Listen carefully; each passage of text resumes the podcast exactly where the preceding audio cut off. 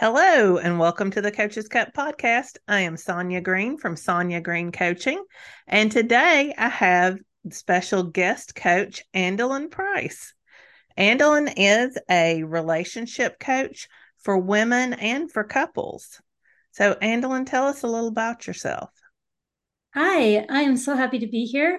I am a wife of more than 20 years. We have 6 children together.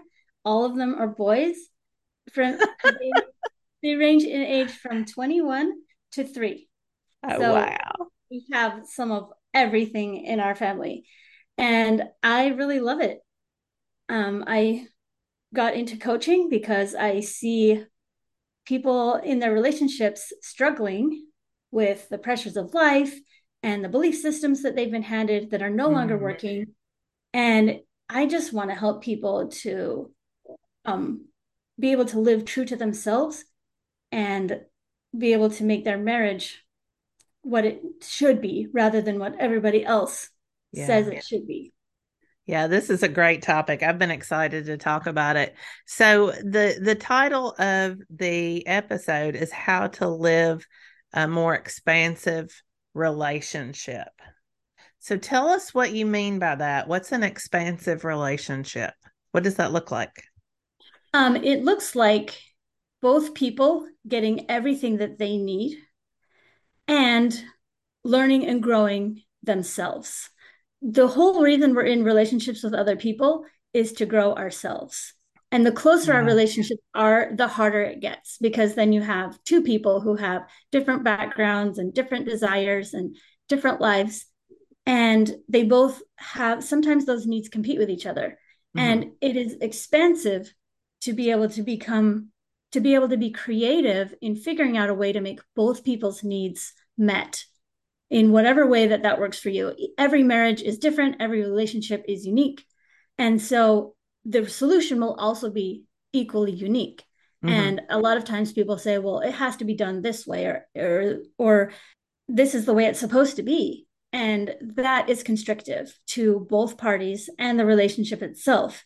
And to break free from all of that and say, this is our marriage, this is what we need, and this is the way we're going to do it, expands you and it grows you and it makes your life so much more beautiful. Yeah. Yeah. I think having a relationship where myself, where my husband and I, we think alike in a lot of areas. So, we have a lot of things that naturally just work together, but also being aware of each other's needs. It's wonderful to have that kind of relationship as your foundation, because it really does, I think, leave a lot of room for growth for both of us. Mm-hmm, so, for sure. So how do you do that? How do you help couples to expand their relationships? Mm-hmm. Well, one of the first things that I teach is a tool called the continuum.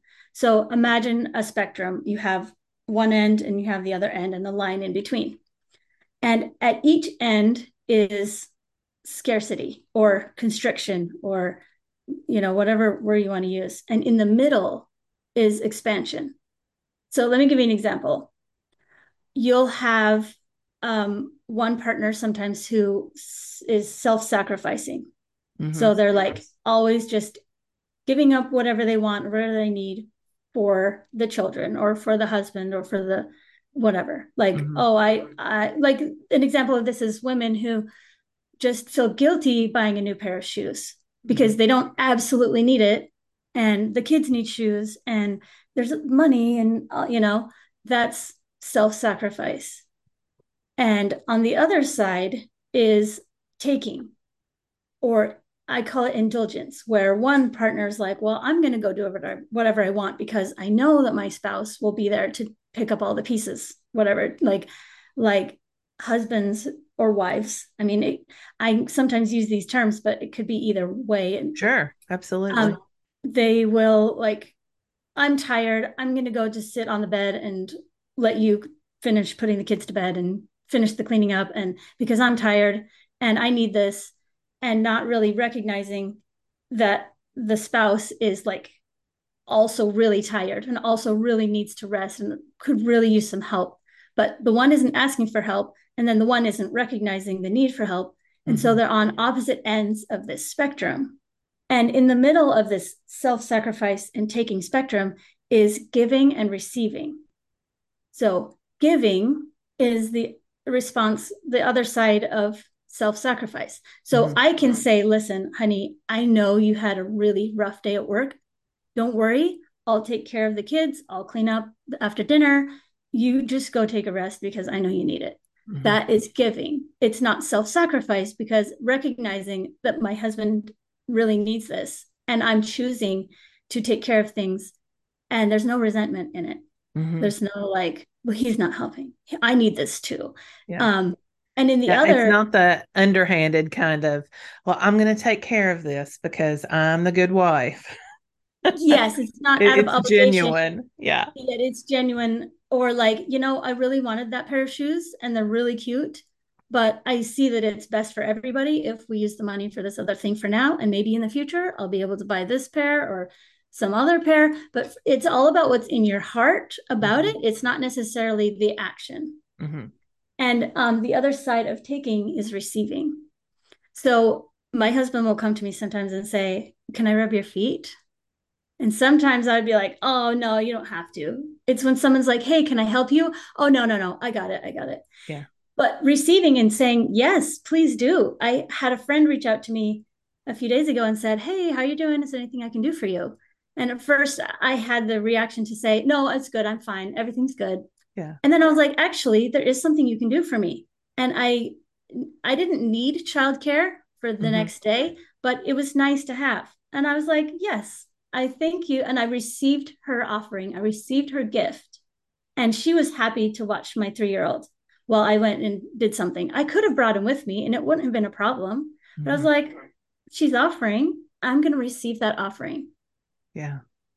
And that's what receiving is. It's saying, and that's not obviously a marriage relationship, but all of these concepts can apply to any kind of relationship. Right. Yeah. Well, no, I mean, I think as women, and I guess I can only speak for myself, but that's always an issue because we feel like we have the standard that we have to live up to. Oh, no, I don't need that. Mm-hmm.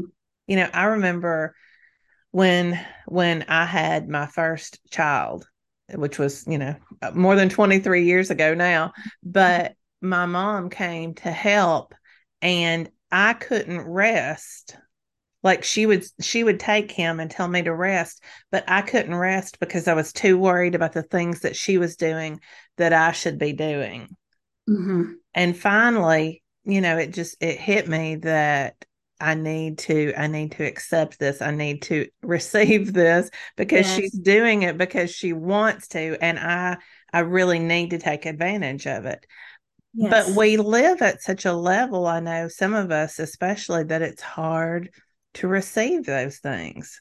So, yeah. I think that's very culturally ingrained. Mm-hmm, absolutely. You pull yourself up by your bootstraps. I don't need your help. I can do it all myself. Mm-hmm. That's very ingrained in our culture. I think about, like, in the United States anyway, I think about the founding of our country. And that attitude was very much needed because you had a family out in the middle of nowhere, like, providing their food for themselves day by day, and they needed that. That really helped them to be able to survive.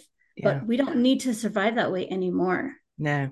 So do you have a lot of women that you coach that you see that having trouble accepting that? Is that the side that women work on more? Very often, yes. Yeah.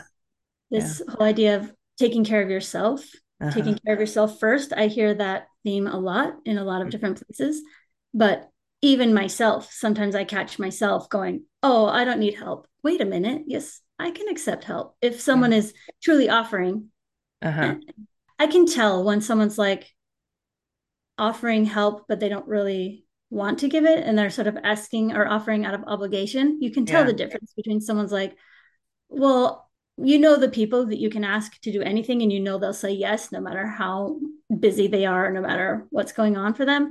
But yes, from an obligation rather than I'd love to help you. Yeah. And you know, the people who don't know how to say no, you know what I'm saying?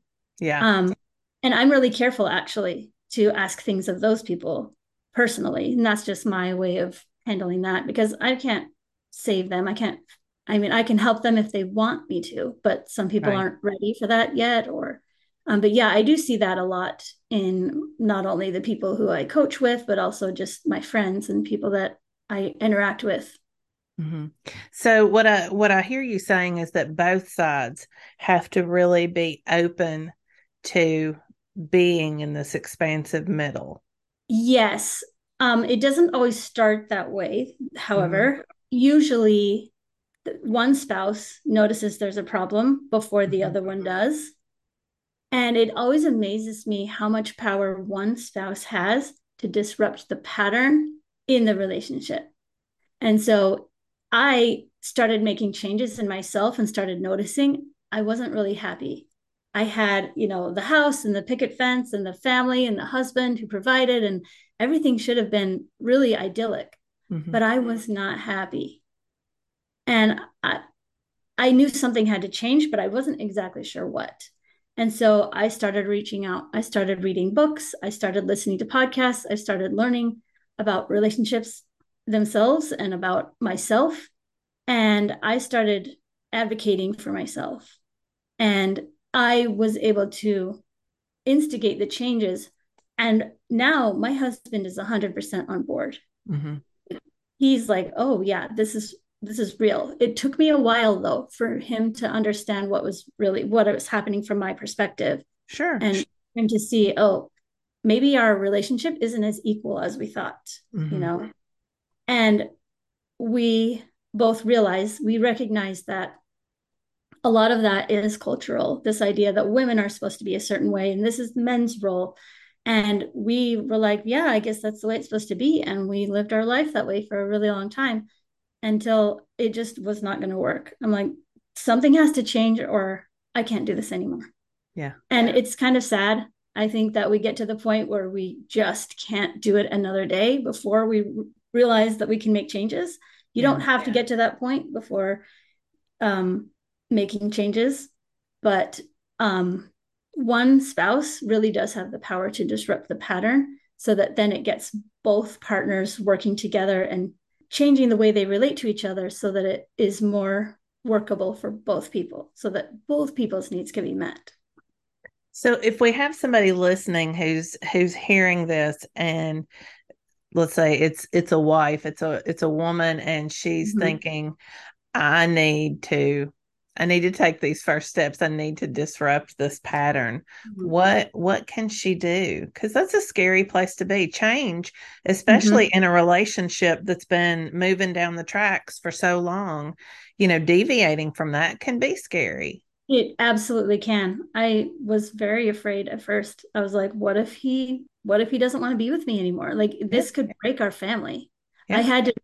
So the first thing is to say, this could break my family. And to be comfortable with that, not saying that you want that or not saying that that's going to happen, but just to be able to accept that if that happens, how am I going to treat myself? What am I going to say to myself?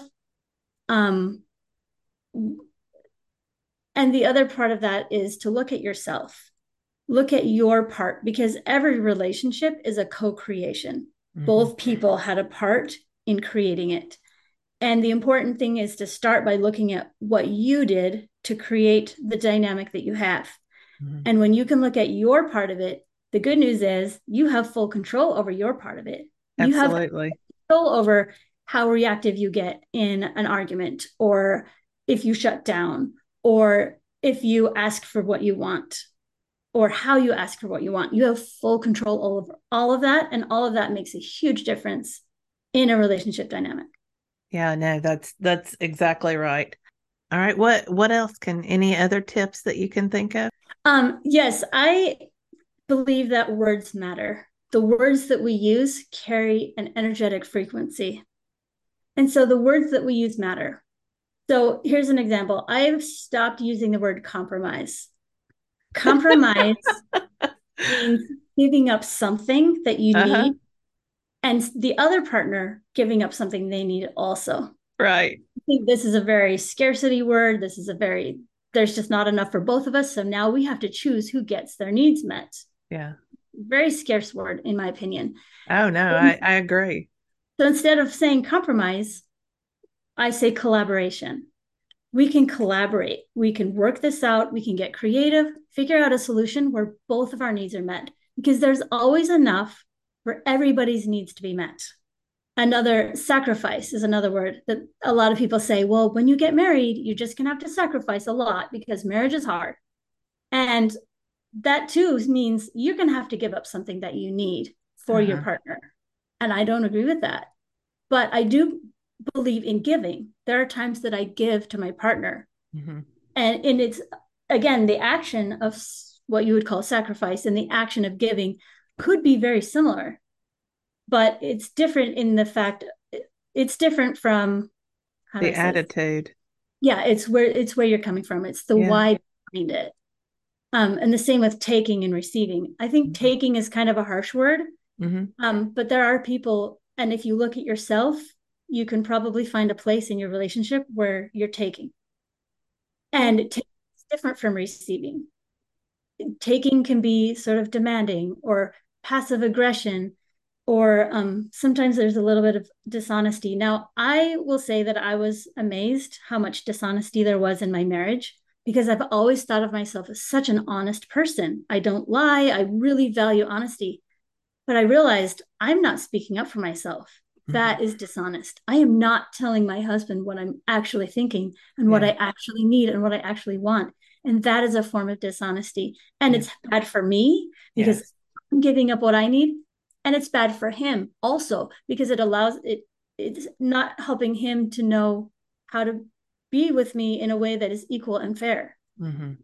Yeah. And that drains the energy from a person. It drains it from a relationship.